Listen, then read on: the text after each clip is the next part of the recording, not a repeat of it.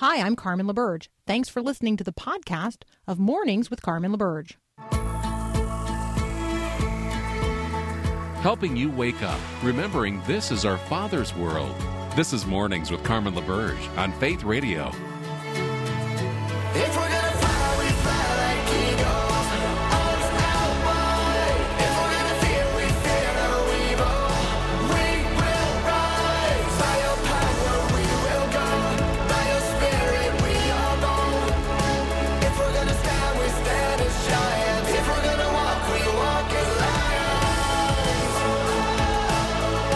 Good morning on this 16th of December. We are in our Advent reading in the 16th chapter of the Gospel according to Luke. Where in the Word are you today?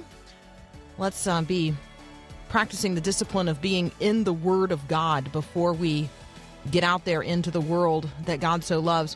I'm just going to go ahead and confess Luke 16 leads off with one of Jesus's strangest teachings. And, you know, this is a, a, a guy who taught a lot of strange things in terms of the way the world thinks. This is actually a strange teaching in in terms of the way religious people think. And so I want to encourage you to read the entirety of the 16th chapter of the Gospel according to Luke today and consider that in that opening teaching, Jesus is um, Jesus is trying to get them to think about uh, the fact that if we're not if we're not worldly wise enough to operate in the world um, as people who could get things done. How in the how in the world do we think we're going to um, be wise enough in the ways of God to operate in the world? Now, I'm just going to go ahead and acknowledge to you it's a strange teaching. And so, as you read it, just acknowledge. Well, Carmen told me this one was was strange.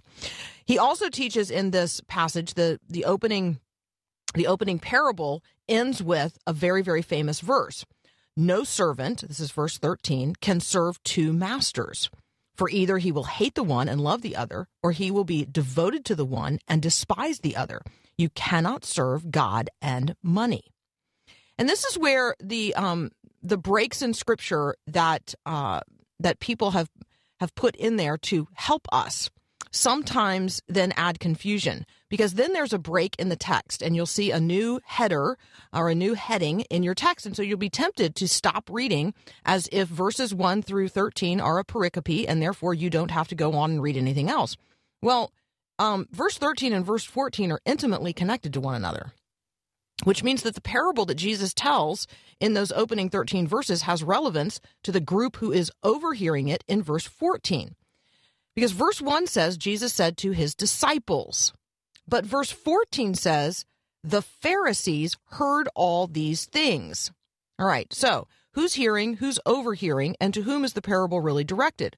Well, if verse 13 says, No servant can serve two masters, for either he will hate the one and love the other, be devoted to the one and despise the other, you cannot serve God and money. And Luke chooses to tell us in verse 14 that the Pharisees, who were lovers of money, heard all these things and ridiculed him, then you have to say to yourself the parable is not just for the disciples. In fact, the parable might not be primarily for the disciples. There's a wider, larger conversation going on here. Jesus goes on to teach a little bit about the law and the prophets and the kingdom of God. Um, and then he tells the parable about the rich man and Lazarus. Now, I want you to think about what Jesus teaches about the rich man and Lazarus in this parable, knowing what you know about a guy named Lazarus who ultimately he raises from the dead. This is this is a story about uh, just a guy named Lazarus who we do not in any way assume is the Lazarus whom he raises from the dead. But I believe that Jesus is seeking to set a mental hook in people's minds, knowing that eventually he is going to raise Lazarus from the dead. And even that is not going to convince them that he is uh, who he says he is, that he is the Messiah, the Son of the living God, the one come to redeem. Jesus also knew when he told this parable that not only would he raise Lazarus from the dead, he would rise from the dead. And he knew they wouldn't be convinced by that either. Jesus knew when he told this parable who among them would believe. He already knew it. And so, in the parable of the rich uh, man and Lazarus, uh, I want you to read this today in its entirety. And I also want you to think about Charles Dickens' A Christmas Carol. And when you watch Charles Dickens' Christmas Carol this year, I want you to think about Luke chapter 16 and what Jesus teaches here. All right, next up, I've got David Schmus from the Christian Educators uh, Association International. We're going to talk about teachers, and we're going to talk about how you and I could bless our teachers this Christmas. That's up next here on Mornings with Carmen.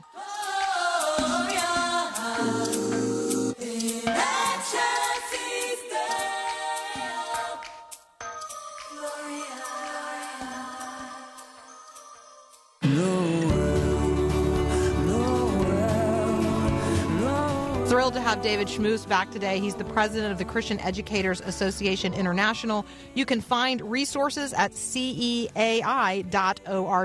David, welcome back. Oh, so glad to be here, Carmen. Thank you for having me. Absolutely. Um, so I am sure that you have been hearing from educators across the country um, in the midst of COVID at every every stage of the game. Um, love for you to just you know maybe give us an update on how um, you guys have been supporting educators during COVID. Absolutely. Yeah. We're seeing data suggesting that anxiety and pressure are at an all time high for, for educators across the country. And of course, uh, some of the obvious reason for that some would point to is COVID. Uh, there, people are, are certainly afraid of getting COVID. But uh, I, what I hear is the biggest reason actually is, is they can't teach their students. And uh, they're seeing the, their students fall behind. They're seeing the effects of distance learning and, and moving schedules around and the constant change that, that they're going through and they're looking at the possibility of students really missing uh, up to a year or close to a year of instruction and falling behind. And and just the stress that puts on them as educators and what they want to see happen in the lives of their students uh, that's very stressful for teachers. So it's sort of a, a, double whammy if you will. You know some are concerned about the covid but a lot are a lot are really concerned about what's happening in the lives of their students. So so we're trying to support our members and teachers the best we can. Um, we're getting many calls about uh, how to do that, and of course, we uh, provide unlimited uh, uh cons- consultation for our members to call and get prayer and get encouragement and get their questions answered. Uh, we are about to release a resource uh, for our teachers that will help them to navigate issues like, hey, what if the school requires me to get tested? What if the school requires me to get a vaccine? And um, how to how to navigate those issues. So look for that soon. And um, of course, we just also finished our Rise Up Summit um, in late September. Um, that I'm sorry, late October rather. Uh, we had about 8,500 educators uh, join us, and some of the sessions that are still available uh, there. Uh, things like grace over grind, you know, how to how to know God's presence in the midst of uh, of difficult and challenging circumstances, and and uh, and so lots of resources there. If you look at our website, uh, ceai.org. But uh, we're here for teachers who are experiencing anxiety and um, and want to want to pray, prayerfully support them and encourage them. Yeah, I love that. I love what you guys did on Giving Tuesday. So we traditionally think about Giving Tuesday as being a time when nonprofit organizations, you know, are asking for our support. You guys really turned it upside down. Tell people what CEAI did on Giving Tuesday. Yeah, this is one of the funnest things we've ever did. I, I don't know that funnest is a word, but anyway, I, I just made it one. Um, yeah, Giving Tuesday, we just had this vision to inspire a culture of generosity. And uh, we every year give out a Forrest Turpin grant, and we just wanted to expand that this year. Uh, these are grants up to $500 for teachers to make a difference for Jesus uh, in their schools. Uh, we gave away, instead, so instead of asking for money, as you said, we gave away 17 grants uh, on Giving Tuesday of up to $500. We gave away over $8,000 uh, to teachers to support that are representing Christ in our schools. 16 of the 17 grants went to teachers in public schools.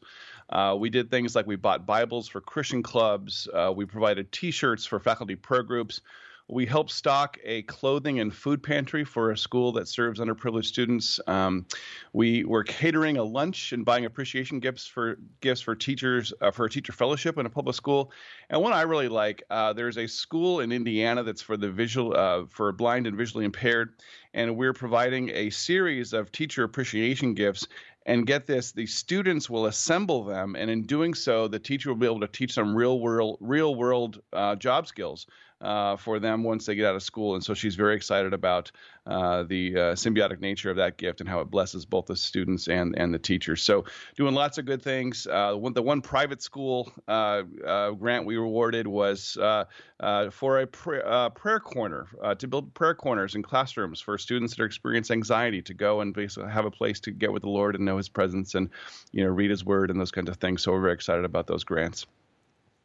Oh, I think putting a prayer corner in a room for kids dealing with anxiety, like we have these, like, you know, they tend to think call them like calm rooms in in other environments, but the reality Right. is it's a prayer corner. Like that's Yep. what we need. That's what we need. Let's call it what it is. Um, Absolutely. you have inspired me to think about maybe supporting um, a teacher by sponsoring them with a CEAI membership for 2021. Like I could do that as a gift to a real gift. Like that's a real Mm-hmm. Absolutely. gift to Yeah. uh, to a Christian educator. Um, if you're looking for a way to love up your teachers, you know, CEAI is given a great idea here. What if you just gave local teachers money to make a difference in their schools? Like, let's not assume that we know what their needs are. Let's empower Right. them to um, to do what they need in their own classrooms and in their own schools. Um, I want to have a conversation with you about unions. Sure. Um, and and I definitely uh, want to have a conversation with you about what we're anticipating in a Biden Harris administration, um, and and how you guys are going to engage with Christian educators on those topics. Um, Mhm. What are you hearing from educators across the country in terms of maybe you know what the narrative is that unions are pressing and um, and how teachers are responding to all of that? Right. Well, from the very beginning of COVID, uh, the narrative that the unions have been forwarding is is fear. You know, from things like uh, you know putting fake body bags on the uh, on the lawns of school district offices, or having tables at teacher orientations uh, where you can write down your last will and testament. Uh, you know, as an exaggerated you know scare tactic for these teachers. You know, that's been the narrative, and and it's worked. Uh, they've successfully shut down schools despite the fact that the data continually shows and repeatedly shows uh, that that COVID is not spread significantly in school populations. That um, the teachers who get COVID typically don't get it at school. Uh, they get it just like the, the way you and I get it. Um, so even though there's are teachers out there with COVID, the vast majority of them don't get it at school. And so uh, that that fear narrative it just breaks my heart because of course the Lord says we're not given a spirit of fear but a power, love, and a sound mind, and and we're wanting to encourage teachers, those that are healthy, those that are you know in the appropriate age groups, obviously those that that are at high risk, we want to be real careful with those. But for those for the rest of us, we want to encourage them to to not live in fear but to to embrace faith, the, the courage, the courageous faith that says no, I'm going to do my job and I'm essential, and I'm going to teach my kids, and so um, what we're see happening is because of this fear narrative and because of so many schools are having to shut down because the unions aren't cooperating, is that the public schools are losing students at a tremendous rate. Um, and, and this is, uh, you know, we're seeing, for example, in North Carolina, they're missing 70,000 kids statewide out of the North Carolina schools. Uh, Mississippi is missing 23,000. Um, Georgia has seen a decline of 10% in kindergarten across the state. Uh, the Houston school district uh, has is missing over 13,000 students uh, from the previous year. And so, what's happening, of course, is that parents are wanting their kids to get real instruction uh, rather than online, and so they're finding other options. Well, when COVID ends, a lot of those students aren't going to come back. Uh, their parents are going to f- realize, hey, we figured out how to homeschool, we figured out how to private school, we figured out how to, you know, do some other options, and so uh, that's going to cost teachers in the public schools jobs. Uh, and so these unions, who are supposed to be protecting teachers' jobs, if you will, are, are their policies and their fear tactics are actually uh, putting those jobs in jeopardy. And that's what we're seeing. And uh, I, I think it's a great time if you're a teacher, a public school teacher in a union, to really think about, hey, is is this is this or, uh, agency organization really representing my interests? Because I don't think they are. Uh, and so we're we're uh, so excited to be able to serve teachers, encourage them, and, and support them from a biblical worldview.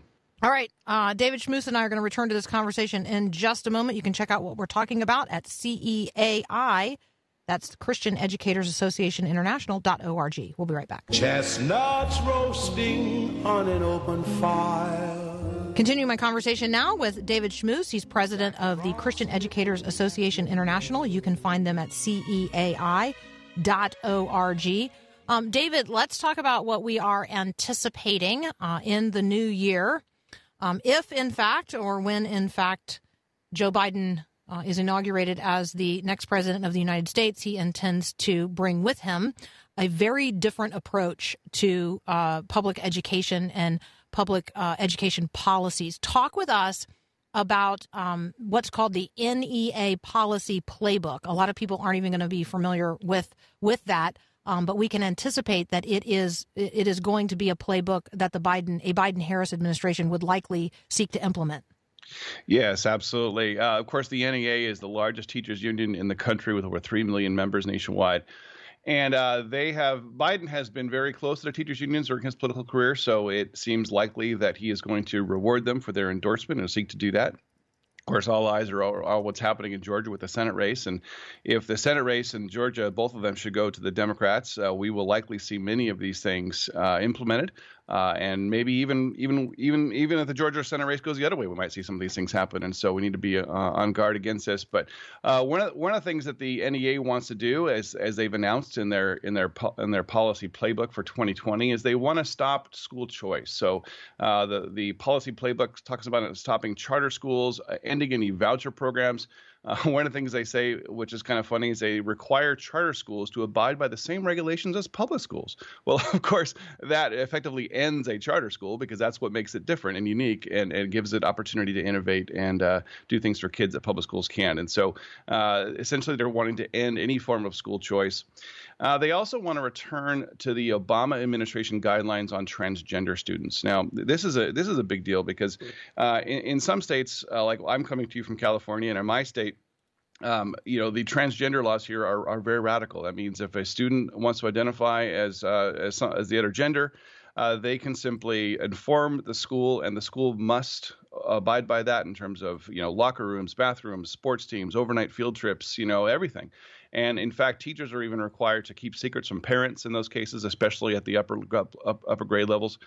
And uh, so this is just a radical public policy that that encourages gender confusion among kids, and and I really think it's child abuse. Well, the the Obama administration sought to nationalize that policy with the dear colleague letter back before he left office, and Trump came in and overturned that and said, no, there is no national policy. States uh, and districts are free to pursue their own policies on transgender issues, and we will support them to uh, to abide by uh, biological gender as the as the norm. Well, that is going to come back in spades, um, you know, if the Biden administration has its way. And so, for example, uh, in Connecticut, uh, we've seen somewhere in the neighborhood about 15 track and field sports championships in girls track and field be won by biological males uh, as a result of these kinds of policies. And so you're going to see uh, girls losing opportunities in sports. In particular, you're going to see parents whose kids go on field trips and they won't know that the roommate that their kid has been assigned uh, is the opposite biological gender. And uh, they won't be allowed to know because uh, they have to respect the privacy of the of the, of the student. So uh, I'm very concerned about these policies, and the Biden administration. Uh, all all indications of the Biden administration would seek to make these policies national. Um, Another thing that the NEA policy playbook wants to do is they want to ban the use of education savings accounts for K to 12 schools. So, for example, uh, you know you can sign up uh, for a 529 education savings account and and use it to to cover tuition costs uh, for your students. Uh, and get uh, tax advantages in doing so. And uh, many families have been using those to pay for private school tuition for K through 12. Well, of course, the NEA wants all kids in public schools, uh, and so um, they they want to end those for families that that have been using those. And so uh, I just think those are those are very radical policies, uh, given where we're headed as a nation, given the diverse needs of students. And so uh, I, I, just really encourage people to say, hey, are there other options to being in a union? And of course there are. In Christian Educators Association, we are uh, looking forward to serving as many as we can. Where people uh, teachers are moving towards us, our, our membership is growing because many people, many teachers are just fed up with the things the unions are doing and how politicized it's become and where their money's going and, and these kinds of issues. So, uh, yeah, very, very concerned about what could happen under a Biden administration uh, regarding uh, regarding our schools. David, I'm betting that you you just hear from a lot of teachers across the country having just myriad different kinds of experiences um, right now. I'm wondering, are there people who are you know thinking creatively, even at a very individual level, thinking creatively about how they would be able to continue to teach in their own communities, um, maybe with a group of students who aren't going back to school. Like, are there? I mean, I think about um, concierge medicine, right? Is there like mm-hmm. concierge education underway in America? yes. Some one of the one of the things we're seeing is they're calling them pods. Okay. And they gather, uh, you know, maybe eight to twelve students uh, in a neighborhood, or, or have some kind of a, uh, affiliation or connection, and they and a teacher comes in uh, for maybe uh, a couple hours a day. Uh, and this pod works together and be, and they keep their you know they keep their their COVID uh, exposures limited by being in this pod and uh, and this one teacher, basically kind of a one room schoolhouse idea. She she manages you know all their different uh, educations and what the plans they're on, and and uh, and so we're seeing a lot of that. In fact, I, I heard I, I, heard anecdotally a teacher uh, say that uh, she's making significantly more money uh, teaching in a pod, teaching in well not one pod, lots of pods. Uh, than she was uh, at, a, at a traditional school, and so yeah, there's lots of opportunities out there for teachers who want to who want to think creatively about how to do education in this in this COVID world. Yeah, so I mean, there's all kinds of stuff out there on this. I mean, I don't know, I don't know if I call it a movement yet, but it's certainly interesting. It's a it's kind of a hybrid of um, of homeschooling where a group of parents get together and actually hire a teacher to educate their kids together um, across the ages and stages. Um, I mm-hmm. I like it. I personally like it. I'm a uh, fan. Uh, yeah, you know, and and we're big believers. You know, even though we typically represent public schools, and uh, you might think that CEI as a, as a ministry that represents public school teachers uh, would be, you know, hey, go for public schools. But you know, we're we're actually in favor of what's what's best for kids, mm-hmm. and uh, parents usually know what's best for kids. And uh, if, if, parents have want to pursue other options for their students, we are all in favor of that. In fact, our membership survey suggests that somewhere in the neighborhood of 70% of our members are in favor of government supported school choice choice. Uh, you know, even though most of them teach in traditional public schools, why? Because they love kids and they want to mm-hmm. know they want what's best for them.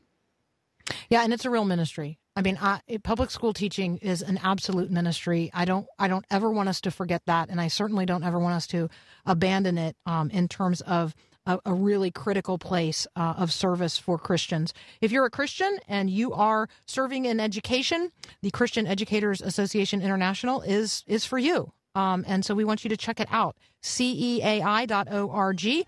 David Schmus, thank you as always for joining us. We appreciate it. Um, my pleasure, Carmen. Merry Christmas. Merry Christmas to you. We'll be right back.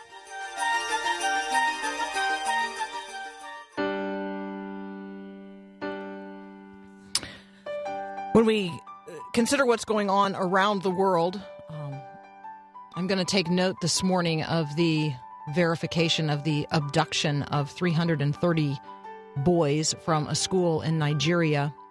Um, Boko Haram has taken response or claimed responsibility for that, and the Nigerian government says that they are negotiating with the abductors, um, but they have not verified uh, with whom they are negotiating. Certainly want to lift this up as a primary prayer concern this morning. Um, just so many things happening around the world. Ruth Kramer joins us next from Mission Network News. We're going to talk about what is uh, what is happening in various spots around the world and how our Christian brothers and sisters are responding in those locations. That's up next here on Mornings with Carmen.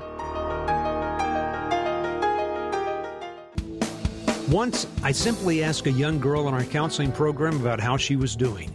In response, I got an earful about her lifetime accomplishments, talents, travels, you name it. Hi, I'm Mark Gregston with Parenting Today's Teens.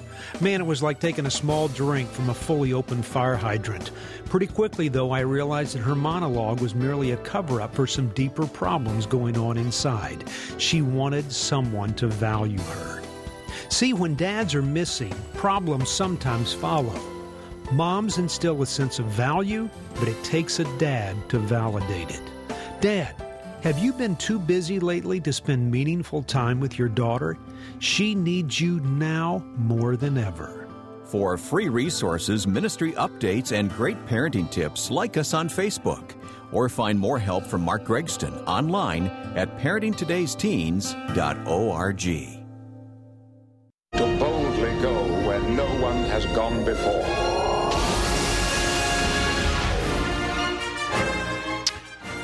Joining us again today, Ruth Kramer from Mission Network News. Um, Ruth, thank you again for joining us. Well, good morning, and thank you for having me. Absolutely. Um, all right, so give us some perspective on what's happening in Nigeria. What are you hearing from your partners there? Well, uh, Nigeria has always been uh, a challenge to, to have uh, ministry work um, succeed in, especially in the northern area where you have an, an ongoing insurgency from the Boko Haram and now from the Fulani herdsmen. In fact, the issue has gotten so severe that uh, it has come time to take it to uh, another level. And the State Department, the U.S. State Department, uh, announced this week, the well, I should say the eighth, I think, that uh, they are moving Nigeria to one of the countries of particular concern. And this is a first for Nigeria to be put on this list because basically what it says is um, they have committed such egregious actions against religious freedom, against uh, human rights issues that uh, they need to be looking at the potential of um, a stronger response from the U.S. State Department, which could include something like sanctions uh, for severe violations. Um, and this is underneath the International Religious Freedom Act. So this is all something where it's it's uh, trying to add some teeth to a specific uh, situation that the U.S. has observed is not good for the people of Nigeria and not good for the issues of religious freedom and human rights.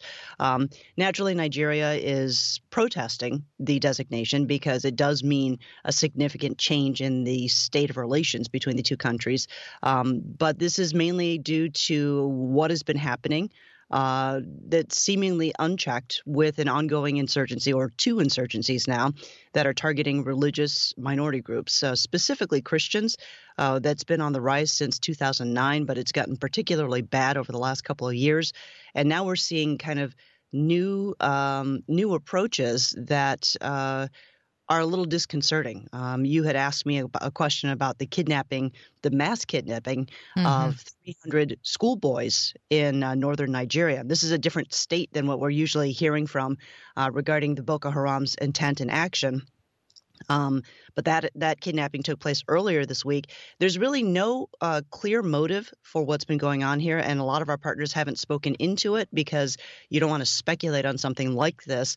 Um, but if it follows the pattern of what's been happening with the kidnapping of the girls, then it could be just something uh, that you're dealing with for ransom uh, rather than something more uh, nefarious. Um, it turns out in some cases for the women, for the girls, they were married off to Islamic fighters, and it was sort of a, a way to try to um, grow roots for the Islamic State to to create families and and babies and indoctrinate a whole new generation. With the boys, we don't really know what's been behind this, so they're kind of leaving it at um, hopefully it's just something where uh, they're trying to get some attention for their cause and maybe raise some money through ransoms. Uh, and and again, the government is supposed to be trying to speak into the situation. Uh, the U.S. is looking into it a lot of um, governments have spoken out against this situation. It's also causing concern that this could be a, a, the beginning of a growing wave of violence in a different direction. Um, it's sort of like a whack-a-mole approach to what's been going on, and that's partly why you know the U.S. has looked at uh, Nigeria's uh, ineffective approach to stopping an insurgency like this and said we got to do something a little bit uh, a little bit stronger. Yeah, it's such a challenging region of the world. Um, and, you know, you do feel like in these days, Ruth, that bad actors are taking advantage of. Um, of the inability of many people around the world to respond to anything beyond their own, you know, neighborhood or state or nation. And so, you know, I think that Christians globally, we want to not be, uh, we want to not lose sight of the fact that there are people who would seek to do harm in the midst of a time when most governments around the world are just doing the very best they can against the pandemic. So thank you for keeping us um, uh, aware of what's happening. Not only in Nigeria, but in other places. Let's pivot our attention uh, back to uh, South Korea and the border with North Korea. I know you've been talking with VOM Korea on what is happening there. Um, remind us about the Bible balloons story and then give us an update. Sure. Well, our partner is uh, Voice of the Martyrs Korea, and they have been active for a long time in trying to get the gospel into North Korea and to encourage the underground church in North Korea. And of course, uh, you know, if you've been following anything um, with the issues of the challenges facing the body of Christ, North Korea has been like the top of the list and the worst place in the world to be a Christian because it is so restrictive. Uh, so the fact that they succeeded in any measure at all is, you know, a testament to God's grace. Um, but lately, because of the the tensions between North and South Korea, and the efforts by South Korea to try to open dialogue and and improve relations between the two countries, um, things have been changing for what uh, what is acceptable um, and permissible even uh, for ministries like VOM Korea.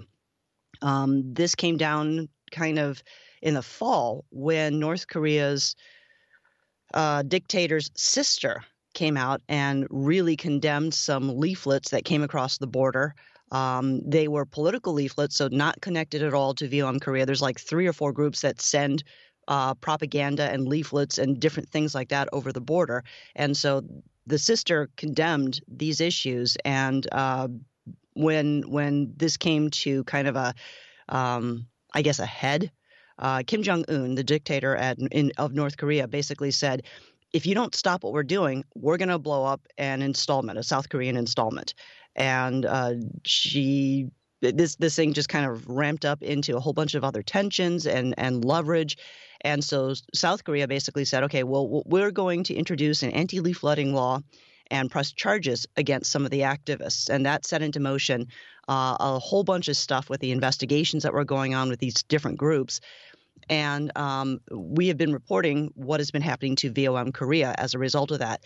VOM Korea is not actually being charged the same way as the other organizations uh, that um, that were also under investigation. Mm-hmm. They were cleared of fraud charges. They were cleared of all of the other things that make it sound like criminal activity. And right now, they're just kind of in trouble for the anti leafleting kind of a thing.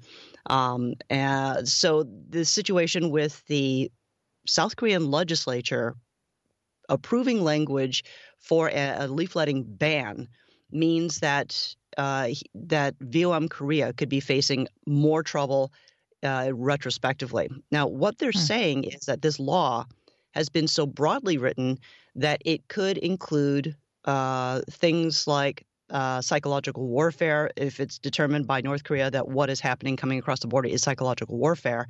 Um, it could include billboards, uh, loudspeaker broadcasts. It could include balloon drops for things like Bibles.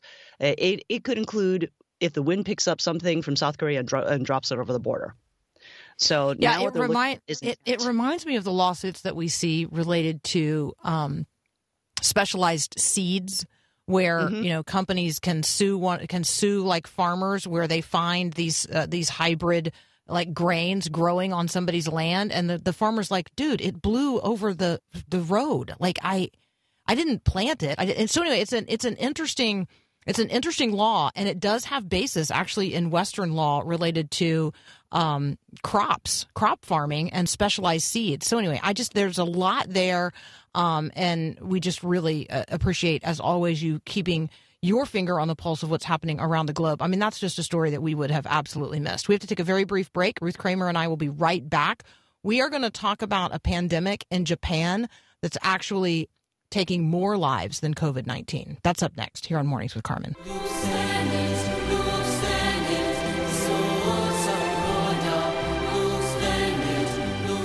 Continuing my conversation with Ruth Kramer from Mission Network News, you can find everything we are talking about today at Mission Network News. They are online. Um, Ruth, the situation in Japan, um, the headline reads Suicide killing more people in Japan than COVID 19. What are you hearing from our partners there?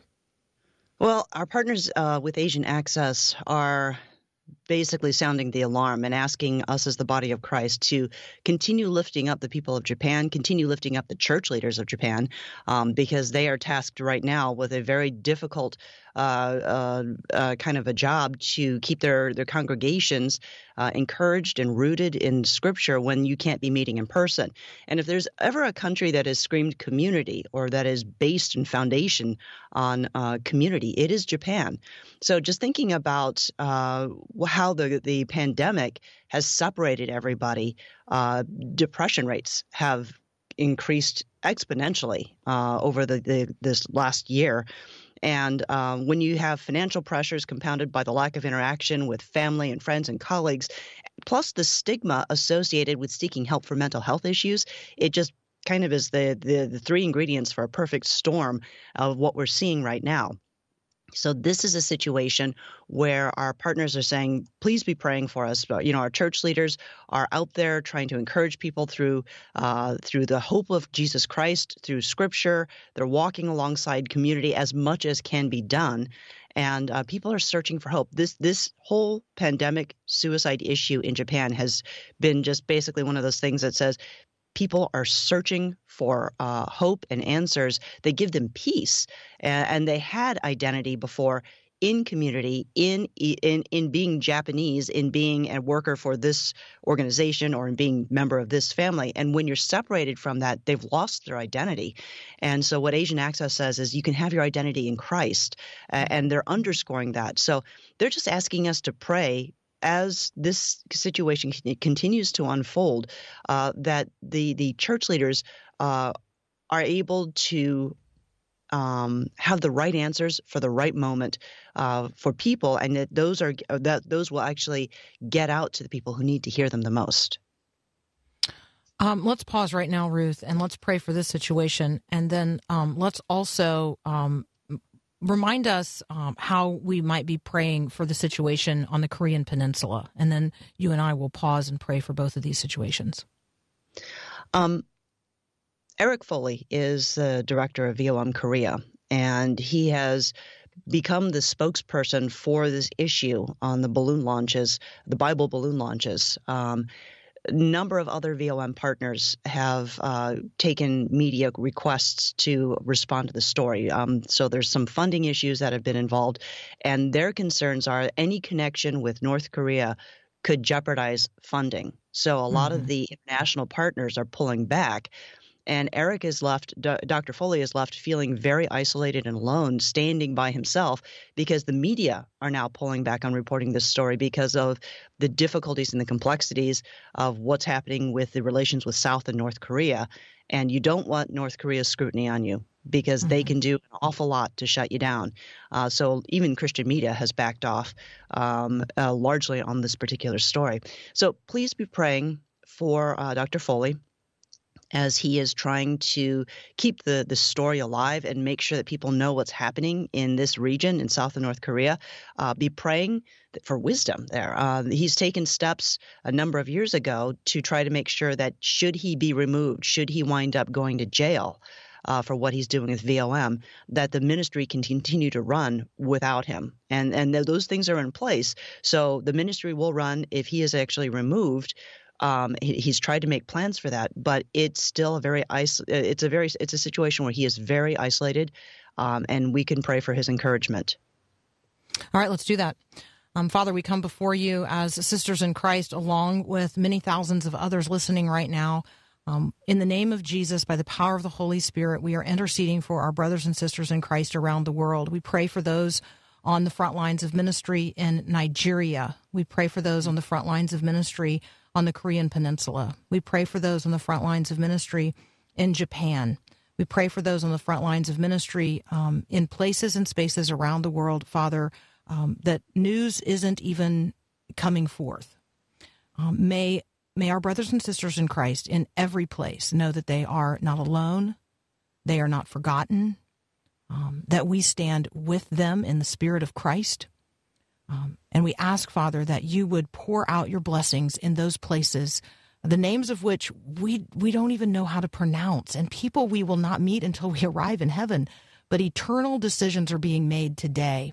And so, Father, our hearts break for those who don't know you, and our hearts um, go out to those, our brothers and sisters in Christ, um, who today are advancing the gospel in really hard places. Bless them, uh, we pray, in Jesus' name. Amen. In Jesus' name. Thank you so much. Yeah. Hey, before we before we go, um, can you give us a quick report on um, the a little update on blasphemy laws? I I know that you are up to speed on this, and we are not. Um, blasphemy laws uh, that's that's that will take more than one or two updates. Um, let's just say it this way. The uscirf that's the u.s commission on international religious freedom has released a report on the blasphemy laws and basically outlining the difficulties and the problems with with having those in place and what they're used for. Um, they're usually targeting a they're used to target i should say a minority religious group. And in a lot of the countries where you have a blasphemy law those minority religious groups are going to be Christians. So a lot of the times those are used just as uh, ways to settle scores. They're too broadly written. Uh, efforts to reform blasphemy laws uh, have been very difficult, and often politicians that uh, are in favor, who are publicly in favor of changing a blasphemy law or reforming it, wind up getting assassinated. So, in a lot of countries, blasphemy laws exist. They're very difficult, but they're also existing in places that you wouldn't expect. Um, so a lot of the times it's it's meant to try to curb um, radicalism. It's meant mm-hmm. to curb uh, the issues that uh, that uh, kind of are under what is seen as a um, an insurgency. Um, so they're difficult issues. Um, I think we can be praying for believers who are in countries that have blasphemy laws in effect uh, or are considering them, anti conversion laws as well, um, mm-hmm. that uh, they will be wise in what they're doing and that they won't be silenced, that the gospel will not be silenced uh, in spite of this, but that they will be able to find a way to creatively live out the gospel as the hands and feet of Christ. Amen. Ruth Kramer, thank you so much. You guys can find more at Mission Network News um, online. You can also find the United States Commission International Religious Freedom Report at USCIRF, uscirf.gov. Um, Ruth, as always, thank you so much. Thank you. Merry Christmas. Merry Christmas to you. we'll be right back.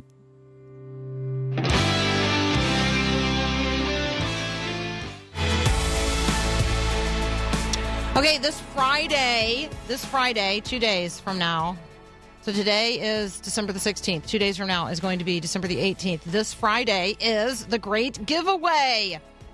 Okay, so we're doing it like as an on, you, like you go online at myfaithradio.com and click on the great giveaway, but the actual like great giveaway event is this Friday. It's during um, Susie Larson's uh, program in the afternoon, and then the first half hour of Bill Arnold's program. Actually, Susie's going to join us in the last half hour of our program on Friday as well to build momentum. But you need to go to myfaithradio.com, find get all the details, get all the info, um, opt in so that you not you, you not only get you know the note cards and and let us know what your acts of kindness are, but get ready to participate in the actual like great giveaway event, which is going to happen this Friday.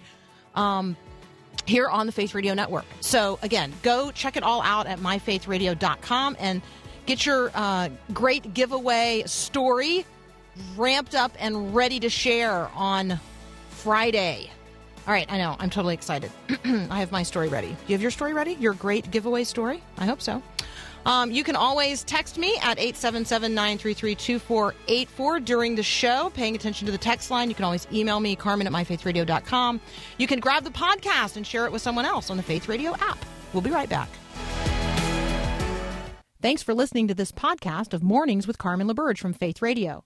If you haven't, you can subscribe to automatically receive the podcast through iTunes or the Google Play Music app. That way, you never miss an episode. It's also available anytime at myfaithradio.com.